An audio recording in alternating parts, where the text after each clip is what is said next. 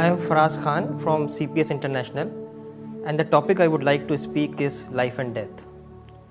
I think from our day-to-day social experiences, we can easily figure out that death is the rarely discussed topic of our lives, despite of its immense importance. The very idea that we are not going to be here anymore, the fear of extinction, is something we find very, very difficult to digest.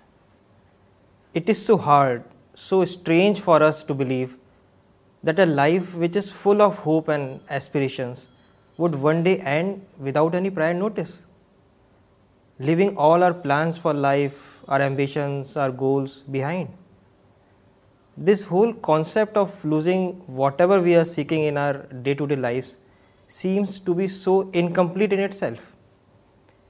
It just does not corroborate with the meaningful creations of God all around us. In fact, our mind always tells us that there has to be an aspect of receiving in this loss. It also tells us that there must be something beyond death. So we tend to live in a dilemma. On one hand, we witness many of our friends and relatives dying on a regular basis, leaving all their aspirations and goals behind, while on the other hand, our mind just cannot accept the fact that this beautifully created life would end up so abruptly. So as a result, the whole concept of life and death remains unexplained and mysterious to us. And thus, we tend to push this idea of death to our unconscious mind. But the good news is, this dilemma can be explained, and that too very convincingly. When we read the Quran and the Hadith, we will find that according to an Islamic ideology, death is not the end of life. It is not the end of life, but a door, on either side of which there exists a world.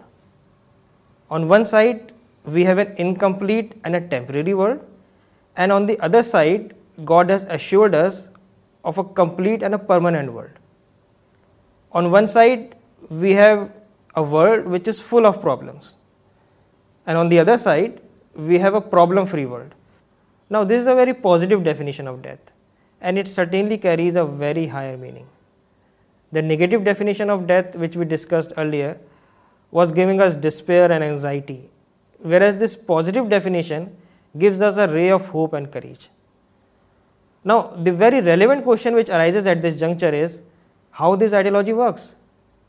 Well, the answer is given in the Quran and the Hadith, the ideological aspect of the death is given in a Quranic verse which states every human being is bound to taste death well the applied aspect of death is given in a hadith of Prophet Muhammad صلی اللہ علیہ وسلم very says frequently remember death the destroyer of all pleasures نا what this hadith is telling us it is telling us to actually think about death you know for us the I of death is a part of our unconscious mind But this hadith is asking us to start thinking about it on active basis, to make it a part of our living memory, to make it a part of our conscious mind. You know, we are living in a present day culture of right here, right now. But if we are able to actively think about death, it will force us to deeply introspect about the pattern of life we are living. It will help us in resetting the priorities of our lives. Now, this is not a very simple matter because our mind does not think in isolation. When our mind starts actively thinking about death, it will slowly extend our thinking ability, and I would rather say it would expand the horizon of our thoughts. From the present right here, right now culture, we will now start thinking of how to make ourselves worthy of a life which is beyond death, which is much bigger and which is eternal in nature. Thus we can say this whole transformation, which will start at our thinking level, would ultimately transform our whole personality.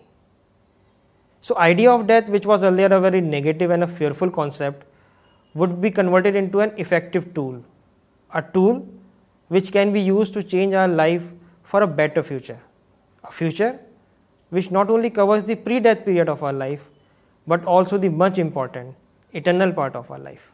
Thank you.